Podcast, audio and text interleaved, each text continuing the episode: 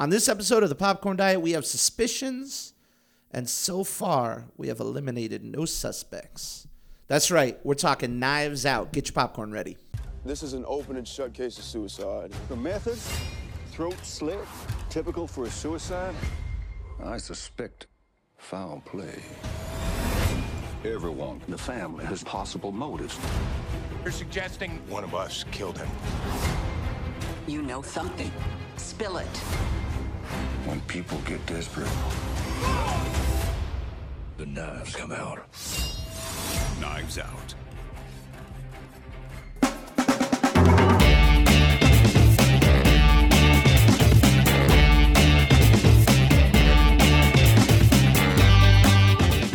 Welcome, all you good movie buddies, to the Popcorn Diet, a podcast for those who live on a steady diet of movie theater popcorn and other movie snacks. As always, my name is Rick Williamson, your very best good movie buddy, and joining us as usual is our other good movie buddy, the Canadian Machine, Mr. David Melhorn. David, how you doing today, man? Doing fantastic. You're I'm not, uh, you're not feeling suspicious? I'm I'm a little suspicious. There's I'd, a- I'd say I'm stitious. Justitious. Man, uh, we just got the opportunity to see Knives Out uh, week a week early, a few days early, right? I believe. Yeah, it comes out this coming. Uh, I mean, by the time this podcast is out, it will either be coming out day of or you know just before or whatever. But we're we had an opportunity to see Knives Out before its normal release date, which is nice because you know we don't get the press screenings. We're this is just all amateur hour here, Yeah. and we had it threw us off a little bit because this early screening was um a went a Friday night, and we're normally used to seeing things Thursday night. it's true. but we had to see it with the the masses. we had to see it with the masses, and boy, oh boy, we're we're, we're the masses massive today. Uh, but yeah, I'm super excited to talk about this movie, and I'm excited that we finally got to see this movie. This was one of my most anticipated movies of the year. Was it one of your most anticipated movies of the year? Oh yeah, I. Yeah, hey, it looked like uh, a new and improved Clue to me. Yeah, I mean, pretty much, basically Clue. Yeah, that's a pretty good call. And for those of you, and, and we'll get into it, but Knives Out is a new whodunit murder mystery directed by, written and directed by Rian Johnson. Rian Johnson, most of you know him as the writer director of Star Wars: The Last Jedi. He did Looper. Uh, with uh, Joseph Gordon-Levitt and Bruce Willis, one of my favorite sci-fi movies, and he he dipped his toe in Star Wars, and now he's back with a completely original murder mystery with this whole slew of of characters um, with an amazing cast. But before we talk about that movie, before we actually talk about Knives Out, as always, wanted to kind of take a little bit of a step back and kind of converse about the regular, you know, the kind of what Knives Out represents, right? And first and foremost, Knives Out represents two big things to me. Uh, and actually, it's three, but I only remembered to write down two. And that is the ensemble picture and the whodunit. So, right. what is it? Some of our favorite movies about ensemble are, are ensemble pictures. Why do you think that is? Why do you think ensemble? When I say ensemble, that means yeah, there might be a, a star, but there is a colorful cast of characters played by actors who are familiar and who are just doing great work to put together an overall fairly entertaining movie. Most ensemble pieces and ensemble pictures are really entertaining. Why do you think that is? I think with a lot of ensemble, it takes the best part of what we enjoy in a lot of characters in movies. So if you think of non-ensemble movies, a lot of times your most memorable characters, not always, are the people that had bit parts in Sure. in there. You know, it's uh the flashy roles, you know, from that standpoint where they get you know a memorable scene or they get a memorable line or a memorable death or things like that.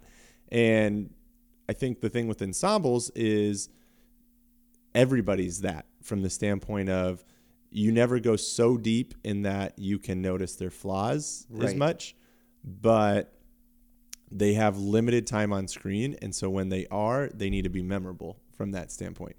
And so, you see all these names and you're anticipating oh chris evans is in this oh Right. don johnson's in this Right. oh you Jamie know, Lee Curtis jamie lee in curtis this. is in this like you want to see their character and so i think anytime a star gets on the screen you're you're drawn a little bit more to them and Right. what is this character going to be who are they going to be is this a major or minor piece of it and Mm-hmm. and i think for actors it's probably somewhat of the same in the sense that okay i only have a few few lines to deliver Right. or i have only a few scenes like i'm going to make the most of them Right. Like, and oftentimes, actors who, and I'll give you a great example, um, but there are actors who have played leads in their own movies who are oftentimes way more entertaining and effective as part of an ensemble. I would mention. will ferrell's my Ferrell. Phil, will, will ferrell always jumps out to me Funny like thing, I was going to bring up another Ferrell, and that's Colin Farrell. colin farrell Because yep. every because Colin Farrell's a leading man in a lot of things, but when he's part of an ensemble, like The Gentleman coming out early next year, Yeah, yeah. he gets to do he gets to be weird, and Yeah. that's fun. Yeah. you know, or Horrible Bosses. Well, and I think ensemble casts also allow, you know, kind of furthering your point, allow people to step outside of their typecasts. Uh huh. You know, like um, this movie allows Chris Evans to step out of the Captain America kind of typecast Oh, that, for sure. that he has. For Um, sure. You know, you think of things like The Rock has done, like when he did, uh, what's the one where he plays the Um, be cool. Be Cool. Yeah, great, Like- great example. like he's not the lead. He doesn't need to be what people think of. Right, he's a of gay bodyguard who likes show tunes. exactly. Like- and so he gets to step out. And I know that was earlier in his career, so he hasn't. He He wasn't He still do it now. How he sequel, was sequel to Be Cool right now. absolutely, and it wouldn't. It wouldn't be surprising to me if somewhere down the line, like there's a not necessarily a prestige film, but a film that says, "Rock, we want to give you this bit role," you Right. know, that kind of thing. Right. And I think you see that. Heck, go to Marvel. You have uh, the Collector, Yep. and Exactly. he gets to be. I mean, not that he's not weird all the time, anyways. Sure. But um, those are the types of things that I think when you can say we're gonna go unexpected with this. We've got this weird character. Let's cast this person who's the opposite of who you would think for this role, Right. And let them really show their acting chops. And I think a lot of times actors and actresses like thirst for those opportunities to really step outside of what people and show their capabilities. Mm-hmm. Show that I can be funny if I'm usually a serious actor. Sure. You know, Tom Cruise when in Tropic Thunder when he played Tropic Thunder's on the list of like top best ensemble movies ever that I'm looking at by Film School Rejects. Tropic Thunder's on there. Yeah, and you could say pretty much all of those characters stepped out. Robert Downey Jr. stepped out of Yeah. what he had been known for Yeah. for at that point. So yeah, I think it just it leads to a lot of really memorable roles and characters and things like that. I mean, I think we go back to you know one of obviously our favorite that we talked about plenty on the podcast before Plenty. in Oceans. Yep. Ocean's The 11. Ocean's movies, 12, like- 13, all of them. 8 what even. makes them fun is not necessarily that they've got this amazing lead it's that you get it's quick people aren't on the screen for too long we're not following one specific we're seeing a group they all lend something unique to Right. what we're watching Right. and it's just fun how you see a director kind of mix it all together And it's also fun, uh, depending on the ensemble. But you took Tropic Thunder as an example, and you also mentioned uh, superhero movies as an example. It's also really fun to see an entire cast of actors and actresses who could and have, you know, led their own films. Tropic Thunder has Jack Black, Robert Downey Jr., Ben Stiller, Danny McBride, Nick Nolte, Bill Hader, uh, Matthew McConaughey, Cruise. Tom Cruise, all these those people. They can be stars in their own movies and they are. are stars in their movies. They are. They are stars in their own movies. Oceans movies. Every single one of those guys in their oceans in the oceans movies has been a star of their own movie, and that's what made movies like the Avengers so exciting because you had never done that with superheroes, right? With superhero team ups, like you look at like League of Extraordinary Gentlemen. There's Sean Connery and then a bunch of nobodies Sure. right? But with Avengers, it's like, oh, we're gonna take Iron Man, who's an alpha in his own movies. We're going to take Thor, who's an alpha. Captain America, who's an alpha. Uh, Hulk, who's an alpha. We're going to take all these characters who are leading characters, and we're going to put them all in one movie together. And that was my biggest thing with the Avengers was like, how are they going to put all these guys on the screen and naturally make the pecking order fall into place, right? And that's what makes it so exciting is casts as well. Now let's pivot away from that a little bit because one of the most popular genres for an ensemble movie or for a movie to have an ensemble in it is the whodunit. It's the murder mystery, it's the crime mystery movie. Um, and there's some really good ex- I mean, the whole basis for Knives Out is that Rian Johnson wanted to make an Agatha Christie like murder mystery, and Agatha Christie is known for her mur- murder mysteries. She is the uh, Hercule Poirot, Poirot, or however you pronounce his last name, Murder on the Orient Express. Yeah. I should have just led with that, and I, I was would gonna say like I don't know where you're going with. um, the big guy with the mustache, you know, uh, the, the famous French detective, you know, whatever. Um, uh, Death on the Nile, which is coming out again. Yep. Um, but even like this, uh, even I mean, heck, man, you can look at movies like Scream sure. is a who done it. It's a who done it with a slasher twist to it. Uh, Clue, one of your, you- I mean, you've already you already Clue. invoked Clue once. I love Clue. Usual Suspects, Seven, Memento, like these are all murder mysteries with various casts. Some of them, like you know, Seven and Memento, are way more detective. We're gonna follow a single group and whatnot. But what do you think makes a good who done it? Do you think it's the cast? Do you think it's the mystery? Do you think it's the who? Do you think it's the done it? Well, I, I think there's a couple things that always make a who done it especially satisfying. Um, first, you got to have strong cast, and I think the way that you balance the cast is key. If you you never walk away from a who done it enjoying it as much if you like never saw the person who done it, or Sure. because you're like, well, I couldn't have even guessed that person because they were like some person standing in the crowd. Like, Right. how am I supposed to know that person even exists? right. Type of thing. Like, so those are always particularly frustrating when it's like, oh, it's that dude that like delivered the paper in the first scene. Like, Right. It's like, why would I even think that? Mm-hmm. Um, so I think it's important in a whodunit to lay plant the, lay, the, brick- foundation lay that the you can go back and watch it a second time and realize some of these Right. things. Um, the other Well, thing, those are the che- the cheap whodunits are the ones where like, oh, it was the bellman who you saw in the first scene and that's it. Yeah. That's kind of like a cheap cop out. sure, and it's like you're not really like playing the game, Right. A good one is standpoint. the one that puts all the cards out on the table and is like, Yeah, let's play with these cards. And, I think the reason why they're typically in ensemble casts is that's part of the mystery is that everybody's getting pretty balanced screen time. So it's like you can't be like, well, it's not that person because they're barely on, Right. Or you know, so you have to keep everybody guessing because everybody's going to look at all the factors involved as far as like, oh, that person's not involved as enough, Mm-hmm. or vice versa. Maybe it's you know, it's got to be that person. He seems shady. He's barely been around, Right. type of thing. you, a, a good murder mystery has the ability to. Ba- I mean, heck, man. Even I mean, again, this is what makes I think Scream such an effective whodunit is that everybody involved is given a proper amount of screen time, even going to like Kenny the cameraman. Sure. Right? Like they're given a proper amount of screen time to be a legitimate, like, oh, this is a character. Like Yep. this is somebody who I acknowledge, whose name I know, and and that's obviously one big part of it. Well, and I think the last thing for me in a good who done it is when you solve it, like it has to make sense. Sure, As the- well as it's got to have enough where you're like, ah, like I saw that, Right. or I knew that was coming because they planted that seed early Mm-hmm. on, or things like that. Like Pieces have to fit. it has to fit together and it has to be, you know, in a lot of ways satisfying to some way. Not Sure. necessarily in who did it, but How they did it. how or they did it how we and got to it. how we got there like there can't be it has to be realistic like there can't be like huge leaps of faith that you have to be like Or shortcuts.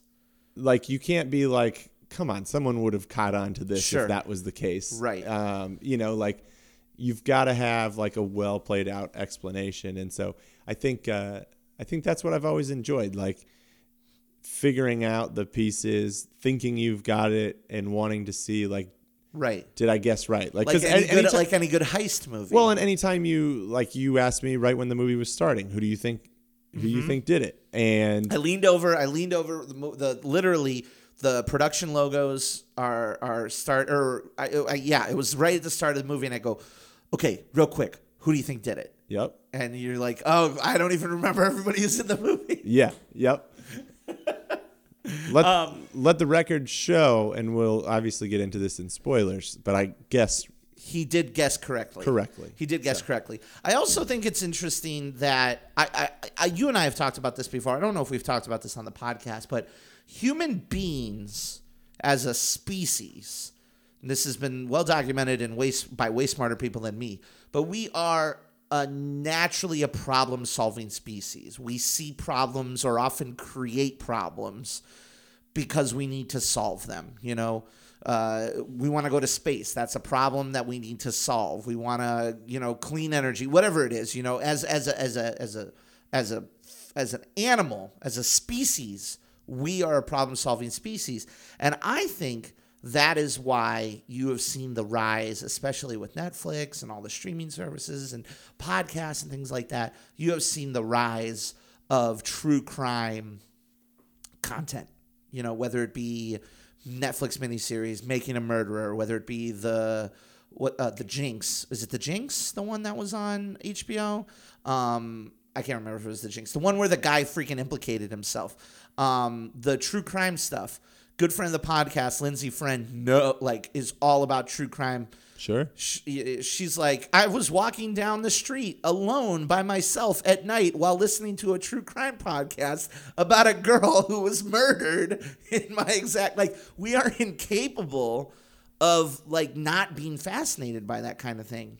And I wonder if that's why mm, these murder mysteries, these whodunits, are also so satisfying because they they play with the the the very nature of who we are as a species to put a problem in front of us, put a mystery in front of us, challenge us to solve it, and then give us give us the clues to solve it, like just like escape rooms, all this kind of shit. All these types of problem solving things have risen more and more as entertainment. Yeah. And Well, I just I find that interesting. I mean, you look at like stories that captivate. Like we watched The Irishman the other night, Right. And we'll have a podcast coming out on that soon as well.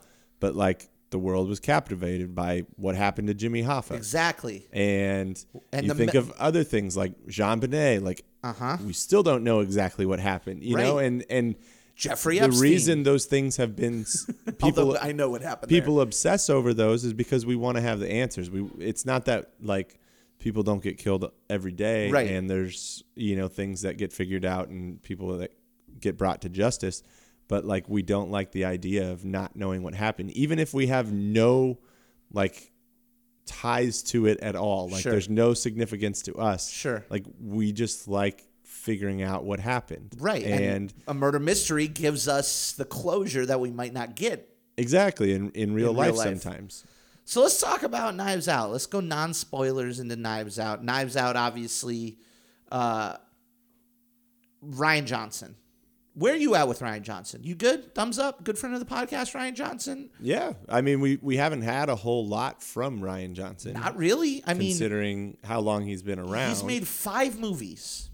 Yeah, I mean, he's got a few more credits on IMDb for Sure, like he's random done some work stuff. and stuff. Video, a lot of shorts. Uh-huh. Like he started out. I mean, his first short was in 1990, Mm-hmm. um, and he did shorts basically all the way up until 2008 or 2005 when he did Brick. I think Brick was his first. And Brick was a murder mystery, neo noir, you know, mystery type film. This stuff Yep. feels like it's baked into Rian's blood, basically. yeah, and then it's Brothers Bloom. Which is more of a caper, but also like about pulling cons and things like that. Sure. So And then we get Looper, which is great sci-fi film. kind of Uh, a sci-fi mystery because it's like the answer to the question of old, young Bruce Willis. How did we get here? Who is the kid? Who is the the you know? There are mysteries in that storytelling as well. Sure. And Last Jedi, even the way that he reveals some some things within there is uh, is interesting. If you think of some of the scenes in there, even like um, Big time.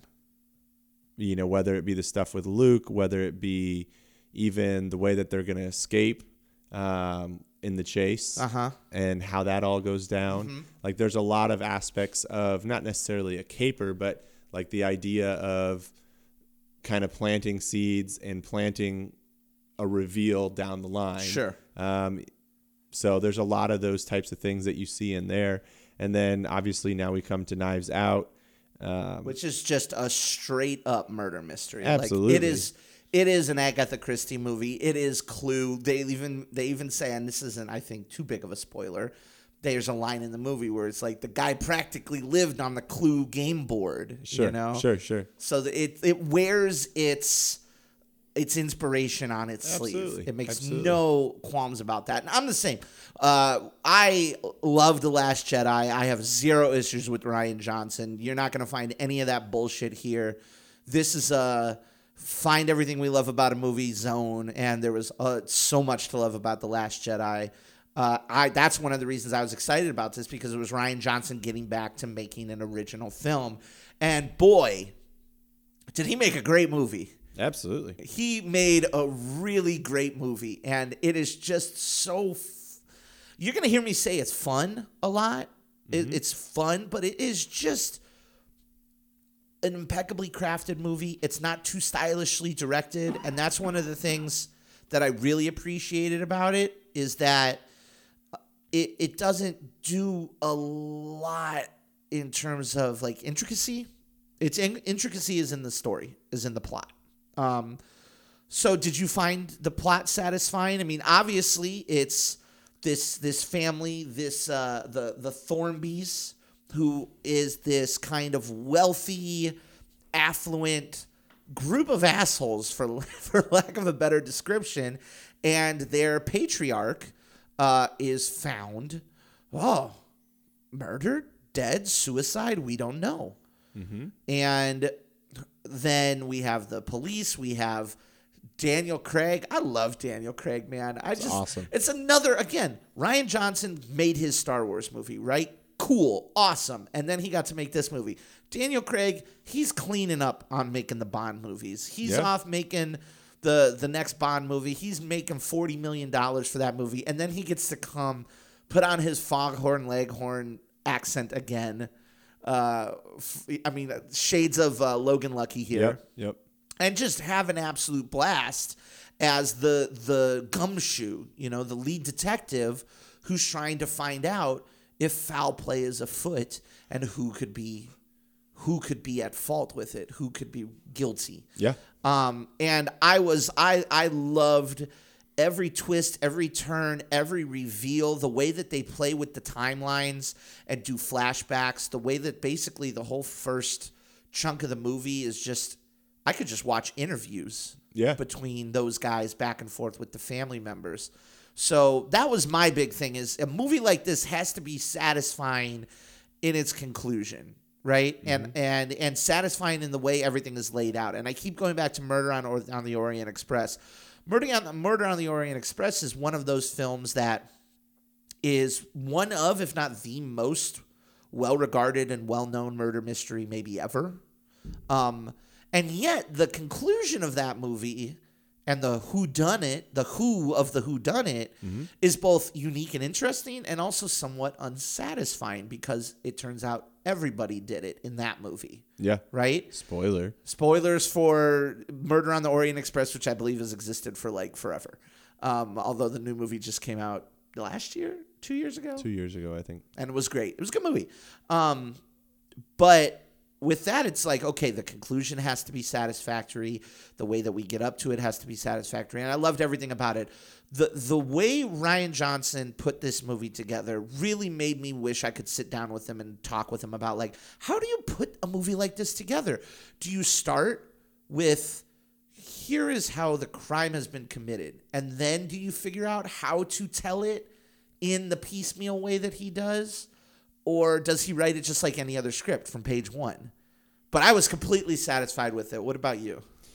Oh, I loved it. Uh, I think, you know, there's some untraditional ways in which he approaches a whodunit, Mm-hmm. um, which you'll catch on very quickly, and we'll talk about in in spoilers.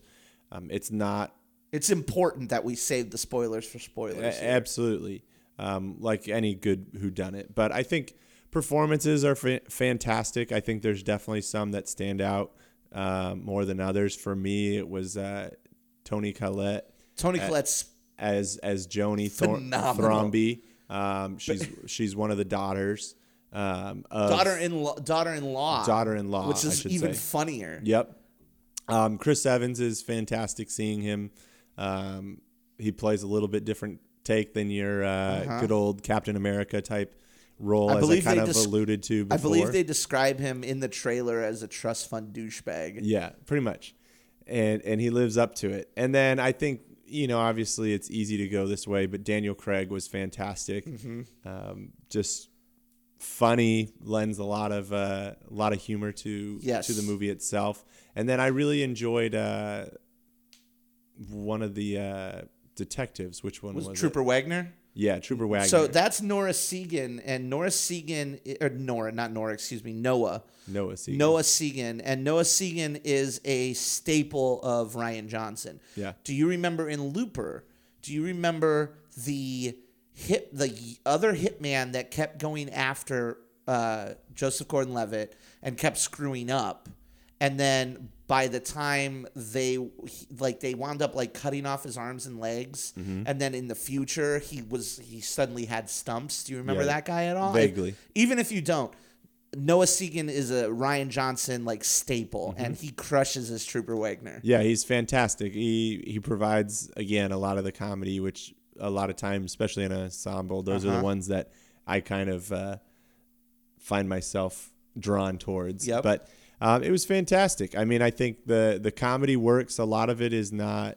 Some of it is a kind of subtle. Like you gotta, it's kind of quick witted. You gotta kind of hear it. Mm-hmm. Um, there's some jokes in there that kind of continue throughout the whole movie. There's which is so funny. many good running gags. There's a good running gag about uh, Ana de Armas's like ancestry. Yep, yep. That's- that was one of the ones I was thinking It's of. super easy to miss, but if you catch it, it's so satisfying. yeah, absolutely.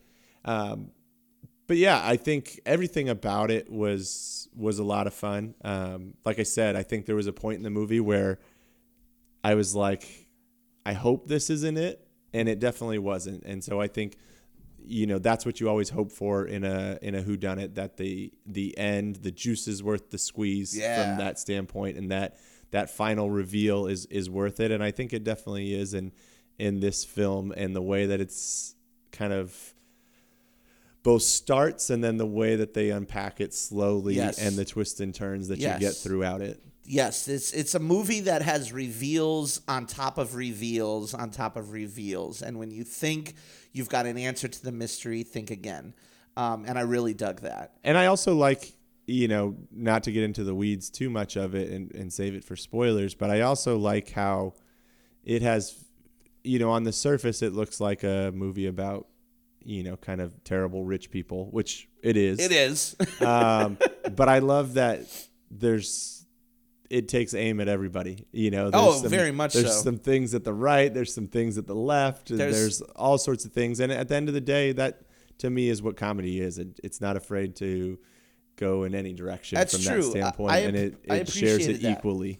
I, I appreciated that. This movie definitely has some things to say politically speaking. Sure. But as you said, it's got a little bit for everything. You know, it's Yeah. got one character uh, is uh, literally as described on the Wikipedia is like a, a little right right wing internet troll. Yeah, an alt-right. An alt right little Nazi bastard, basically. And then another character is this this this complete joke of a hyper liberal lifestyle guru Yep. type per like Gwyneth Paltrow but on way more peyote or something like that. Like and and it is. It's it's a really fun characterization. And the perf- like you said the performances are all phenomenal. I really enjoyed christopher plummer. I forget like christopher plummer is great. He has been around forever and he doesn't he's obviously like the center of the mystery here. But in the time that he's on screen, he's a delight. And I would be remiss if I did not mention mention Ana de Armas, Yeah. who has been an absolute favorite of mine for numerous reasons. But she is so good in this movie. She was the, um, for reference, she was the digital girlfriend in Blade Runner 2049. Okay. And she has this, she's going to be in the next Bond movie. And sh a lot of her previous roles have been the femme fatale, the sexy, you know, woman and whatever. And listen, great, cool. I'm all about it. Big fan. But she plays the heart of this movie. And she is so freaking good in this movie Yeah, it's great. as like the one of the few decent people Yeah. you know, um, or is she? I don't know. Who you never know everything about. what you think. about about all these people. But I, I definitely really enjoyed it. It was it made me laugh numerous times. Um, the the the reveals were satisfying. Uh, I'm all about this movie. This is one of my favorite. This I would argue, and David, I I don't know where you're at with this, but I would argue this is definitely one of my favorite films of the year. Yeah. It's up there. What would you say your popcorn rating is for? Okay, yeah, well, boom, there you go. It's time for the popcorn ratings. What's that noise? Popcorn. You're making popcorn? Uh huh. I only eat popcorn at the movies. Now remember, if you've never, this is the first time listening to the podcast. First off, welcome. Uh, second off, we do our popcorn ratings a little bit differently here. Instead of doing one, two, three, four popcorns, instead of doing thumbs up or whatever, we have five specific popcorn ratings that we give out. We have burnt popcorn, which means a movie is garbage. Don't waste your time. We have we have stale popcorn, which is like if you have to in a pinch watch something for free or like spend a dollar on it, then fine.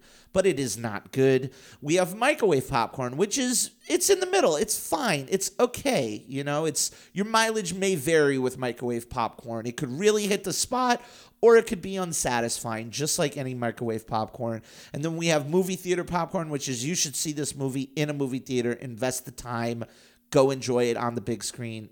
And then last but certainly not least, we have perfect popcorn. Go see this movie as soon as possible on the biggest screen that you can. And if we ever fall in the middle, if we ever can't give one definitive popcorn rating, then we'll give one with a soda on the side. So if it's not as good as movie theater popcorn, maybe we'll say it's microwave popcorn and a soda. But for me, David, since you asked, for me, my I'm giving this perfect popcorn. This is everything you want out of an ensemble movie. Is it big and flashy and does it have giant explosions that you need to see on the big screen with the subwoofers and everything? No.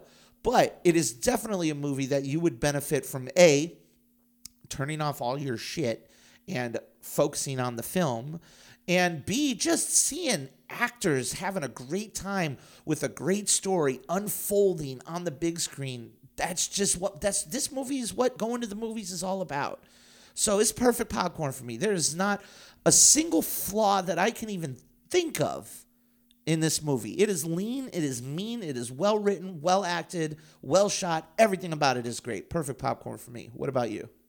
I'm perfect popcorn as well. Yes. I uh, I enjoyed it a ton, and and like you said, I think it checks all the boxes that you're looking for if you're going and seeing a film like this. I think it's something that uh, deserves to be seen in the theaters. Uh, if nothing, Give if, original films your money. and if nothing else, too, to get you away from those distractions. I think Yeah. streaming, you know, watching it at home, watching it on a plane, whatever, you're going to get interrupted in most of those cases. Uh-huh. And I think it lessens some of what you get from a film like this, especially in a whodunit, because you got to kind of when if you come back to it, you got to kind of like recollect, like, okay, what was going on? Kind of like, you know, when you watch a TV show and they do the recap from last episode, Yeah. like it's because you've got to be able to be tracking with what's going on and I just think it's really hard to do when there's other distractions. So go see it. It's it's fantastic. Like you said, it deserves some money and you know, we need more original films like this and especially if you're one of those people that complains that everything's just remakes and reboots and This is sequels. not. This is not, and so go see it. Absolutely. And obviously we we want to talk like the this type of movies just you got to talk about spoilers. But before we do, we're to take a quick little break. What's up, good movie buddies? Before we talk spoilers, I want to remind everybody that you can get regular episodes of the Popcorn Diet delivered to you for free just by hitting that subscribe button or following wherever you're listening from. Take a second, take just literally just one second. Hit subscribe, hit follow, give us five stars, give us a rating, give us a review, share the Popcorn Diet with your good movie buddies. We also want to remind you to check us out on Patreon by going to patreon.com slash the popcorn diet and consider becoming a patron of the podcast. Not only is it going to help us improve the podcast, but it's going to give you access to exclusive patron only episodes. It's going to give you early access to regular episodes. And with Oscar season upon us, we are going to start rolling out our Oscar primers, looking at some of the contenders for the next Academy Awards. So again, check that out, patreon.com slash the popcorn diet. And consider consider giving a couple bucks to the podcast. If you like us, show us your love. Uh, of course, we don't want you to forget you can follow us on Facebook, on Twitter, on Instagram at the popcorn diet. And last, but certainly not least, you can find all of our latest regular episodes, articles, reviews, Oscar predictions, Disney villain rankings, and more on our website, popcorndietpodcast.com. But it's spoiler time, David. And for this movie, there's a lot to talk about. So I don't know where the best part to talk about is because as we are going through and talking non spoilers, there's so many things that we can talk about. We can talk about all the little jokes. You know, uh, we mentioned one of our, one of the f- jokes that I kept laughing at was uh, Ana de Armas's character, whose name is Marta. Uh, she's uh, she's Latino of some of origin, and she is Harlan, Christopher Plummer's caregiver. And the family is just like, we love Marta. We sh- she's part of the family, and yet nobody, everybody gives a different country of origin. Like, oh, she's from Paraguay. Ask her, or she's from Brazilian. Or, Sure, sure. and it, that's just a little touch that I, it's it's fresh in my mind, so I wanted to bring it up. Is there any more that you can think of that that popped in, Well- into your head? Well, some of the things that I really enjoy about whodunits, typically, especially the good ones, is that they plant seeds that you don't know are relevant, or maybe you feel like I have a feeling that's going to come back into play. Uh-huh. And there's a handful of ones that jump out to me. Obviously, we're introduced to it really early on. The fact that she can't, and she, I'm saying Marta, Ana de Armas's Character, character, yeah. can't lie without it triggering her gag reflex. and throws she up. throws up. So, It's a great it's a great storytelling device. which basically tells you like she's, I mean, basically unable to lie. Like, Right. if if she answers something and then she throws up, you know, it's basically not that. Uh huh. And so And they play that off so they, many it, times. it comes in so many places, whether it be in the beginning when they're asking her some questions to basically confirm what Daniel Craig characters um, suspecting. Benoit Blanc uh, is suspecting already. But also, then when you have the flashback to her and Christopher Plummer, she tells him, like, I'm not going to be able to lie when the police come in question. And so he says, tell the story in this way. So you're telling the truth. Tell you're not lying, truths. but it's not uh, it's not incriminating you. Uh-huh. And then obviously in the big reveal at the end, when she tells a lie when the hospital calls Yep. and holds it in, and then you know obviously you get that reveal of her puking, and you know Lets okay it fly.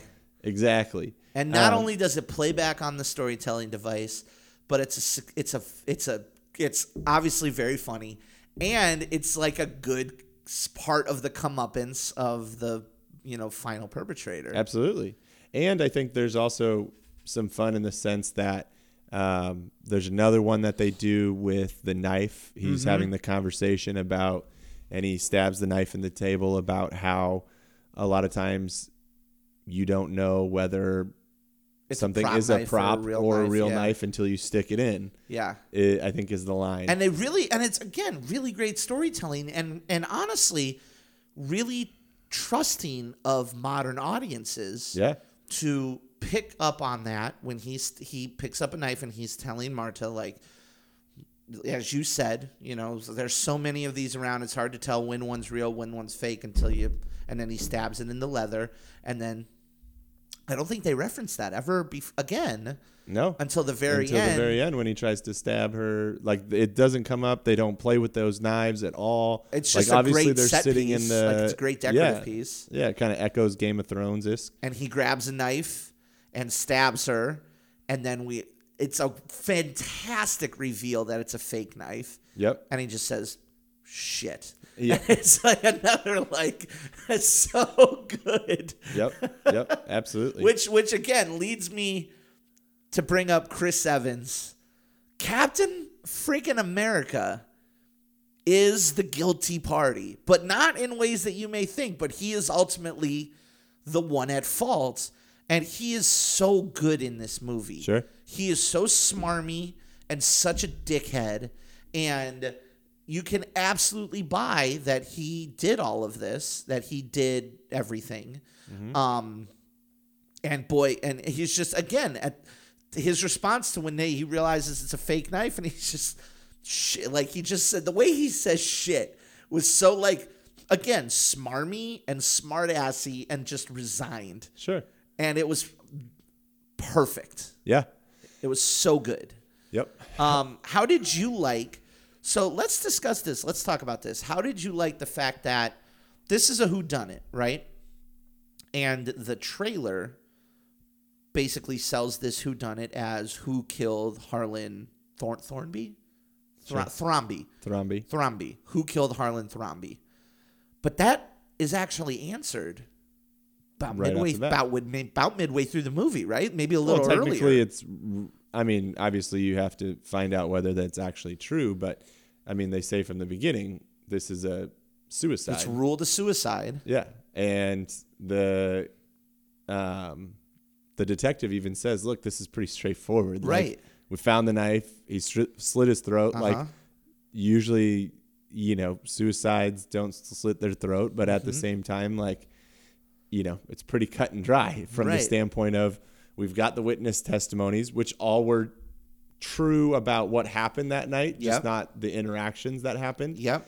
and and so we have the true story from the beginning just obviously there's some implications obviously chris evans doings that we don't see that's the only thing we don't get Right. until the end that's what gets revealed in the end Well, and that's the thing is that okay, so the first the first mystery is who killed Harlan, right? Mm-hmm. And we see all these and that's I love the way this film plays with flashbacks too because in the middle of questioning people, they flash back to basically what happened and then we see their answers and see how their answers are various forms of BS.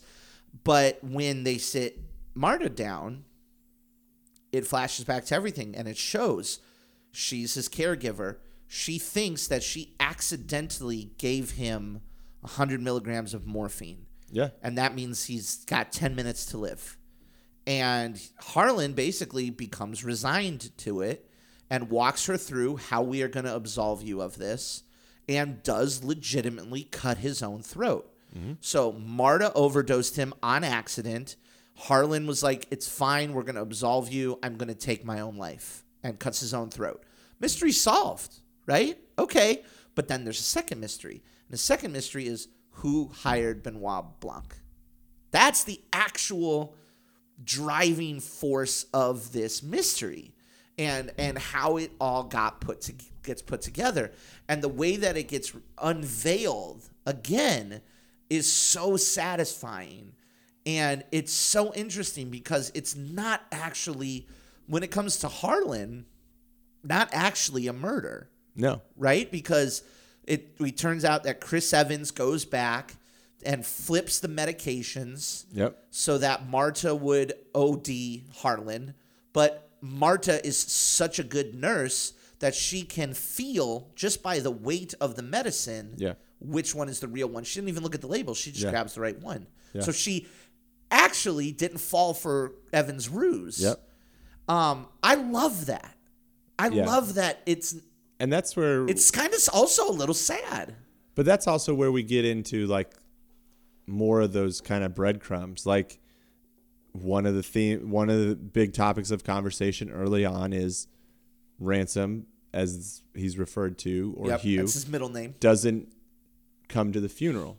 Like he doesn't Right. show up to the funeral, which ends up being important. Yep. Uh, Daniel Craig also says the age old saying about how dogs are good judges of characters, Uh-huh. as well as when Ransom shows up, the dogs start barking. Barking at That him. night, when we're getting the recap of everybody's stories, we hear the dogs bark at one point. Yep. Um, and we see that obviously it wasn't when she showed up because They like her. they like her because she's we also person. got the plant of when she sees her in the window, she says, "Ransom, you're back back, already, back, already, again." back already so soon or yeah, something like that. And so, like, there's all these things that at the time seemed innocent enough, you know, not a big deal, Uh-huh. but ended up playing a role obviously in it. Or even the, you know, and this one was a little bit more forward and obvious, but like um, the housekeeper's secret stash, like Right. where that was located, Right. like you kind of had a feeling that was going to come or even when more. she said you did this, yes, but she didn't say you did this. She, She said, said Hugh Hugh did, this. Yeah, exactly. And it's just little touches like that. Now, I'll ask you, and I don't want to make this a thing, David. I'm just going to preface saying this. I don't want to make this a thing. But I did find the spoilers before I saw the movie. and I read the spoilers. Boo. All right. Yes, fine, whatever. Did they infect my affect my enjoyment of the movie at all? Nope, not at all. But regardless, you can't say that because you don't you didn't see it without. Knowing. I told you I don't want to make this a thing, David. Regardless, I want to ask you were you able to pick up those pieces as they were being laid down, or were there when he was giving his final, which is the most satisfying? Like, I love it when a detective is. Spells out everything. Like, I've cracked the case. Let me explain it to all of you. I love that scene was there anything in there that you didn't catch or was it all like satisfyingly enough put together where it's like oh that's right those breadcrumbs were there the entire time do you know what i mean like did you pick up on it I earlier think I think most of them I did. Um, I think the Hugh one was like if I had to be nitpicky on any of them, the Hugh one, like it was pretty indistinguishable that she would be saying Hugh, not Right, you, and so that's one of those where you're kind of led to be like, that's what she was intending to saying, like Right. from this dying person. Um, but like the dog barking at night, Mm-hmm. like I heard that, you know, obviously, you know, I kind of had a feeling it, it tied to, tied to him because he's the only one those dogs barked at the whole movie, Right. Like that kind of thing. gave us that breadcrumb obviously, you know, the knife thing seemed kind of out of place, like for him to be playing a game and stab a knife into the table with like his beloved nurse with him. Right. Like it seemed a little bit out of place and Sure. it felt like maybe that comes into play at some point. But um, for the most part, I think I caught them. But at the same time, it was like you caught them, but you were like, how is this going to play into it? Like, right that's great that I caught it, but like, what does it all mean? You know, like whoop de doo, Basil. What does it all mean? yeah, you still gotta. There's a satisfaction in having everything explained to you. Yeah. There's still a satisfaction there. Absolutely. Um, I liked that he actually was arrested. I love the way that they finally caught him at the end, which is they're laying out all the evidence, and they say like, we and and he f- starts confessing. He's like, he's like, well, Fran didn't die, so you don't got me on that. You Yep. got me on attempted at best. Uh, maybe a little bit of arson, and this is all you got on me. And then Marta gets a phone call from the from the hospital, and is like, "Fran's gonna be okay." And then he he does his thing, and then she throws up on him. So in reality, that's the actual murder that they get him on. So I just love that. I love that layered storytelling and the way that Daniel Craig is describing it like as a donut.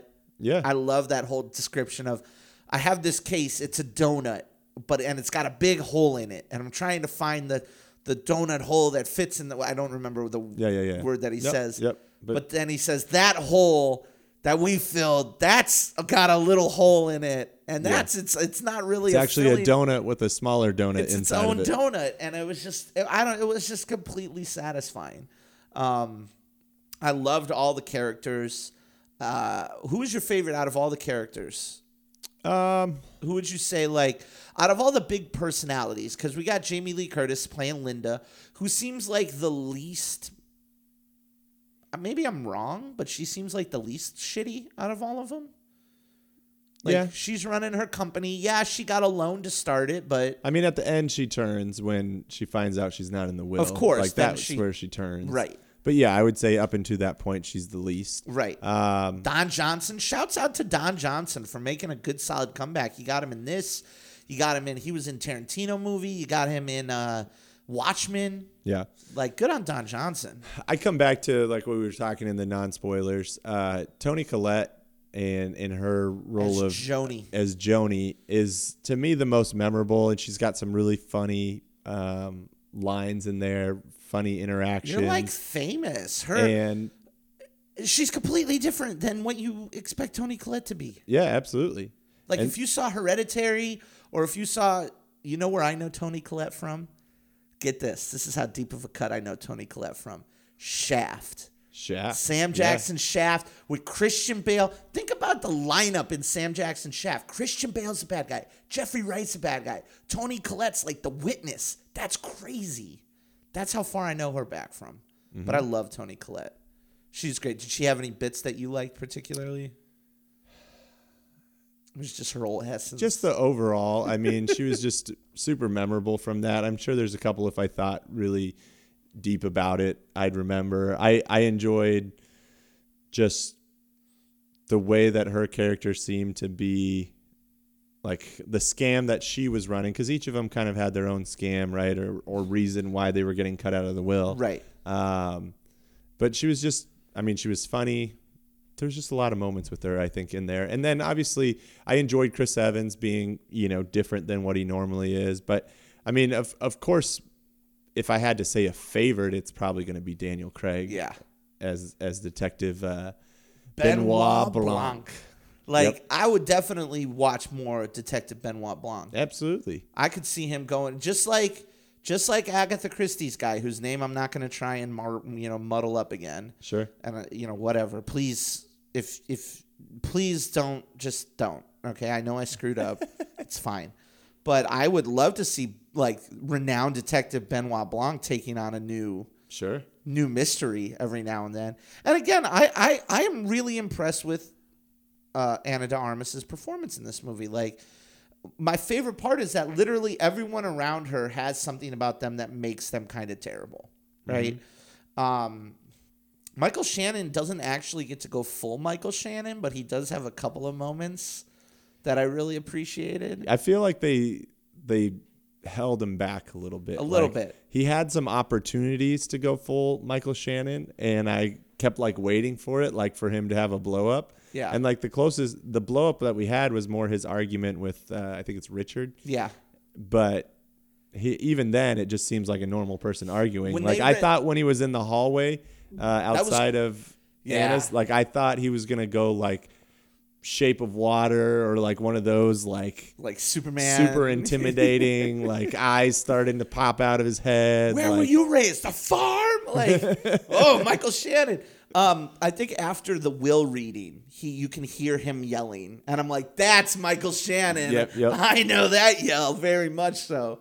Um, I liked, uh, you know, and and you're you know you write that that a lot of these people are playing low key characters like Keith Stanfield uh, is playing the main detective, uh, Detective Lieutenant Elliot, and he's basically this super chill cop who's just kind of commenting on everything all the time, like, and but he has these great reactions where he's just be like, "Damn," or like, "Whoa," or these one word reactions to what's going on around him that I really liked and I really appreciated.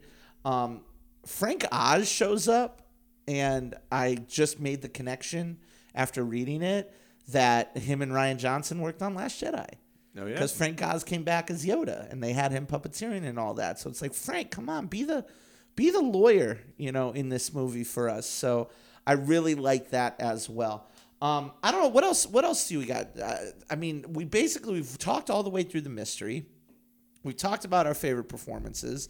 I love that. I, I keep going back to Ana de Armas, but I love her character too. Like it, it's really played well how she is a good, decent soul. Well, and I think the the thing that I was alluding to in non spoilers is that this is not your traditional Who Done It. Like normally, a Who Done It, you're trying to figure out the whole movie who did it. Right.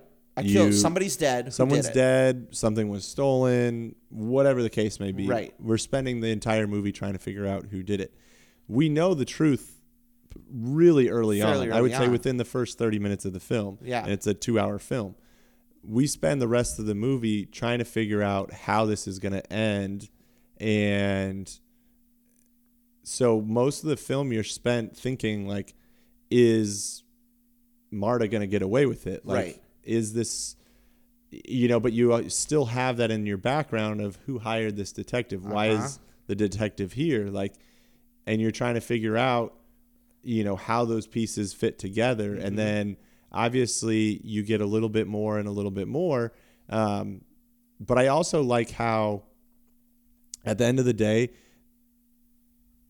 we it wasn't like we got something pulled over us. He really did commit suicide. Yeah. There wasn't like someone that snuck in after Marta left. Like it wasn't the old guy in the security shed. Yeah, and it wasn't, you know, even it wasn't Chris Evans. Chris Evans snuck into the house and, and did something, but he didn't sneak up And go and slit his throat or Right. something. So like we didn't have that. And I also liked how they played true to her character in the essence that and Daniel Craig's character says it, uh, D- Detective Block says it, that basically because she saved the housekeeper and stayed when most people would have been like, crap, I'm being framed. I'm Right. getting out of here. Like she stayed, called 911, knowing that this was probably going to lead to her getting arrested, her mom getting deported. Mm-hmm. Like all these bad things were going to happen. But the good person, the good natured person that she is, stayed and tried to save that person's life. And that was, in the end, what ended up saving her. Like Right. if she dies immediately, Right. like maybe this stuff doesn't happen. Right. And so And she's smart enough to know like the to- like the she thinks the toxicology report is damning evidence. yeah. Like she's like Fran's got me, she's got me dead to rights. Like I saved her life. She's a witness now. Like I'm just gonna tell the family. They find the toxicology report. And then I love how they do it where she's about to tell them and in the background Daniel Craig's reading the toxicology report and he runs in and he's just just goes off on his whole thing because he sees that the chemicals weren't what she thought they were. And it is, it's right. It's it's a who done it, but you know who done it. It's just it's there's added mystery, especially when she drives off with Ransom. Yeah. So she drives off with Ransom and you you kind of buy Ransom's um pitch to her is selfish enough that you buy it. Yeah. And then she gets the letter. It's like, I know what you did. And it's like, oh, now we have more mystery. So Yep. it's it's a mystery that's answered immediately, but then has all these other little micro mysteries added onto it. That's just Yeah. freaking satisfying, man. Yeah. A lot of fun. Really good. You should check it out.